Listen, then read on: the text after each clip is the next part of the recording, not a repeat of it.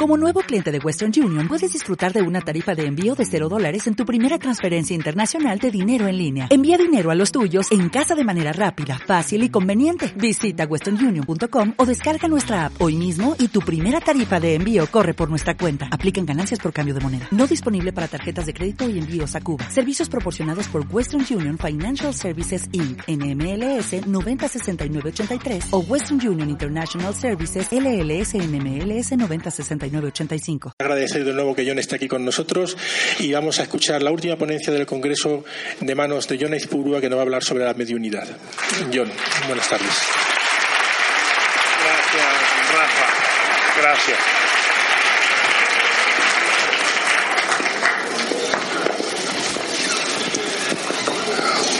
Queridos amigos, queridas amigas, pues una tarde muy feliz para todos. Me siento realmente complacido por mil razones, por el evento y por el cariño demostrado por todos ustedes en el escenario, y luego en particular he tenido la ocasión de hablar con muchas personas y ha sido una experiencia muy enriquecedora. Me voy mañana para Caracas inmensamente complacido de haber atendido esta invitación de mi querido amigo Rafa Campillo, quien me ha dejado para la conclusión de este evento. No sé si porque me quiere mucho o no tanto, porque ya cuando en estas jornadas, cuando estamos terminando, ya la gente está cansada, algunos se han marchado, otros se quieren ir pronto, así que no sé si es un privilegio hablar de último o es una condena que me ha impuesto mi amigo Rafa Campillo. Bueno, en verdad también quiero decir que ha sido un congreso estupendo, formidable, que los temas abordados han estado a la altura de los mejores eventos que abordan este tipo de temáticas y que ha sido una auténtica fiesta del espíritu este encuentro. Así que Rafa Campillo tiene que sentirse muy contento, satisfecho de haber sido el epicentro de esta convocatoria. Bien, pues nada mejor para concluir con una exposición, para concluir un congreso sobre vida después de la vida, que desenvolver algunas ideas acerca de la mediumnidad y la comunicación de los espíritus. Un tema de suyo altamente complejo, extenso. No sé cómo en 60 minutos poder seleccionar casi que con pinzas algunas ideas centrales, porque en verdad es una materia extremadamente importante y sobre la cual hay una inmensa bibliografía desde hace al menos siglo y medio. De modo que apenas voy a tocar algunas ideas fundamentales. Lo primero que quiero decirles que hay que tomar en cuenta es la extraordinaria universalidad, la extraordinaria extensión en el tiempo, en el espacio, en todas las épocas y en todos los lugares de las manifestaciones de los espíritus y de la comunicación entre el plano espiritual y el plano físico, sirviéndose de personas con la sensibilidad especial para recibir esas ideas, esos mensajes, codificarlos y transmitirlos a través de una diversidad de posibilidades que forman parte de la variedad de formas de la mediumnidad. Pero en verdad, cualquiera que revise la evolución histórica de la humanidad, incluso desde etapas prehistóricas muy antiguas, se dará cuenta que el hecho mediúmnico ha acompañado a la humanidad en todos los tiempos, que no siempre ha sido concebido de la misma manera, que no siempre se ha pensado que obedece a las mismas causas, que ha podido ser atribuido cada fenómeno a Dios o a divinidades o a entidades anímicas o a diversas otras formas pero que el episodio, el fenómeno, el hecho ha estado presente en todos los tiempos. Yo, por comodidad y por brevedad, quisiera apenas hacer una referencia histórica que me parece sumamente interesante y que para quienes tienen, quienes deseen profundizar en ello, lo pueden consultar con mucha facilidad. Quiero rápidamente referirme a lo que significó la experiencia de la comunicación con los espíritus en una de las culturas más importantes de todos los tiempos, como fue la cultura griega. La cultura griega estuvo, la cultura helénica estuvo basada, entre otros fundamentos, en la concepción del espíritu, en la vida del espíritu después de la muerte y en la relación entre ese plano espiritual y el plano físico. Y uno de los episodios fenoménicos más importantes de esa cultura se refiere a la experiencia de los oráculos.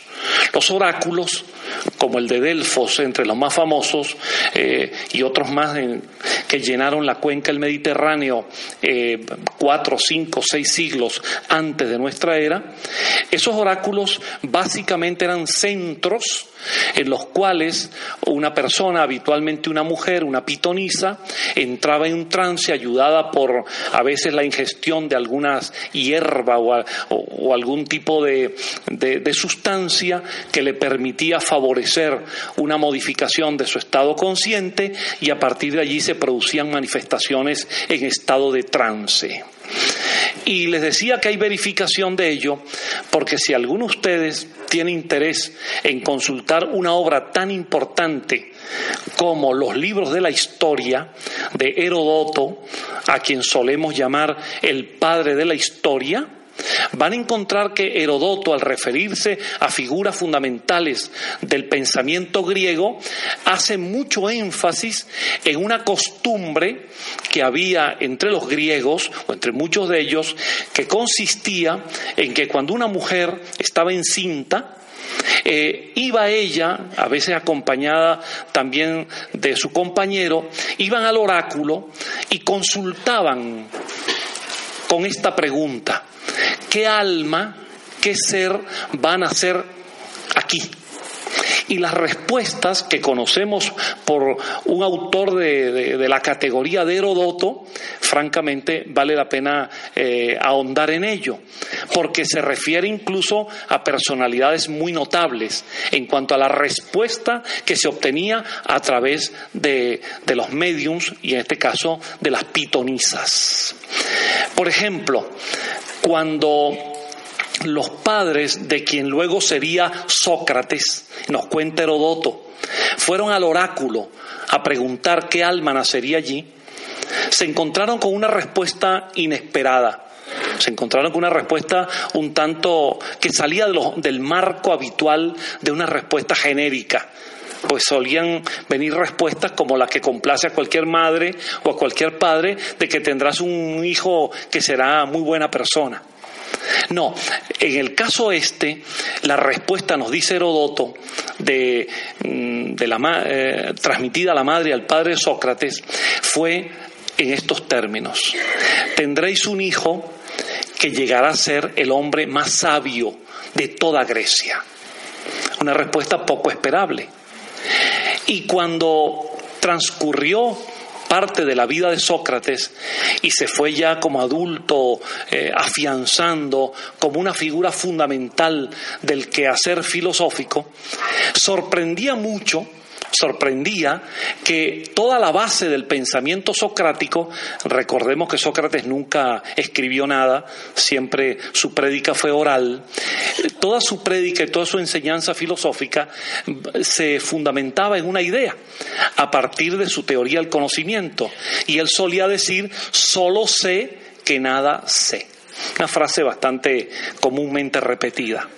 Entonces, quienes recordaban la predicción oracular se sorprendían y hallaban en eso una contradicción. ¿Cómo va a ser que aquel de quien fue predicho que sería el hombre más sabio de Grecia se encarga de decir todos los días que él no sabe nada? Esto hizo, cuenta Heródoto, que fueron al oráculo algunos a consultar si se había equivocado la predicción. Y vino por parte de una pitonisa la siguiente respuesta: en verdad, los hombres, los seres humanos, sobre las verdades trascendentales nada saben y creen que saben. El único que no sabe, pero sí sabe que no sabe, es Sócrates, y por eso es el más sabio de todos.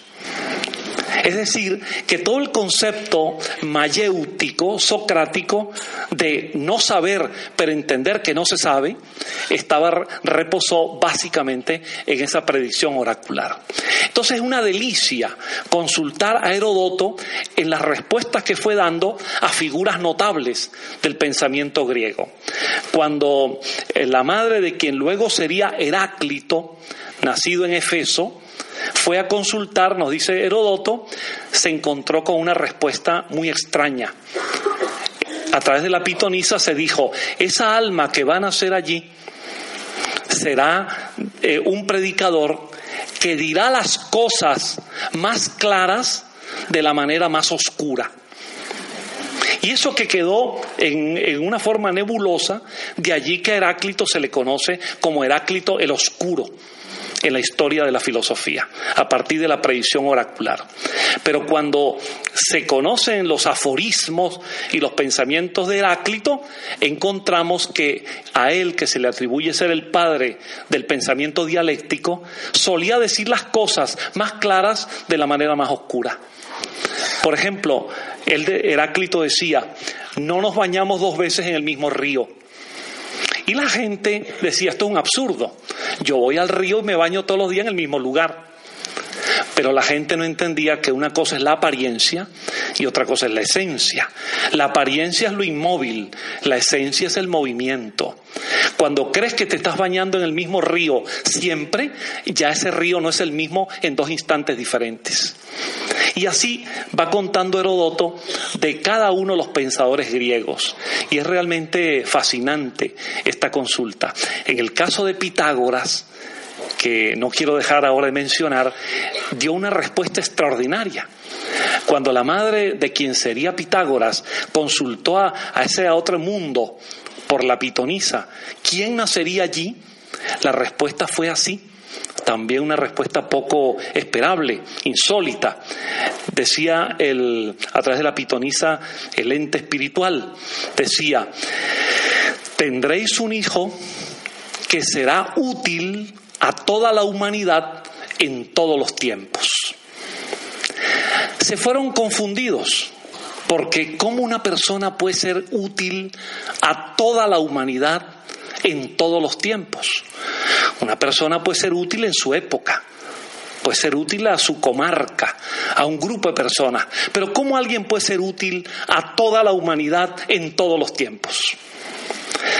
Cuando adulto, Pitágoras establece en el sur de Italia, en Crotona, una escuela filosófico-científica que en tiempos en que se creía que la Tierra era plana y que la Tierra estaba en el centro del universo, sin embargo, enseñaba Pitágoras en su enseñanza esotérica, es decir, a sus iniciados. Les enseñaba que la Tierra, igual que los astros, son redondos, que la Tierra no estaba en el centro del universo, que cuando iniciaba a un candidato a su escuela, lo iniciaba con pruebas geométricas, pruebas de valor intelectual, y hacía que aquel candidato desarrollara un teorema. Cuando Pitágoras desarrolla aquella serie de teoremas, entre ellos el teorema magno, ese que todos aprendimos en la escuela, de que el cuadrado de la hipotenusa es igual a la suma del cuadrado de los catetos, y toda la formulación geométrico-matemática que dura hasta hoy, y toda la visión de la música, toda la teoría matemática de la música, que explica que la intensidad de los tonos musicales es proporcional a la longitud de las cuerdas y el descubrimiento de las octavas. En tiempos de supersticiones y de creencias que duran esas informaciones pitagóricas hasta el día de hoy, nos encontramos que tenía razón la predicción del oráculo cuando decía que aquel ser sería útil a toda la humanidad en todos los tiempos. No él, su obra. What if you could have a career where the opportunities are as vast as our nation, where it's not about mission statements, but a shared mission? At U.S. Customs and Border Protection, we go beyond to protect more than borders. From ship to shore, air to ground, cities to local communities, CBP agents and officers are keeping people safe. Join U.S. Customs and Border Protection and go beyond for something far greater than yourself. Learn more at cbp.gov/careers.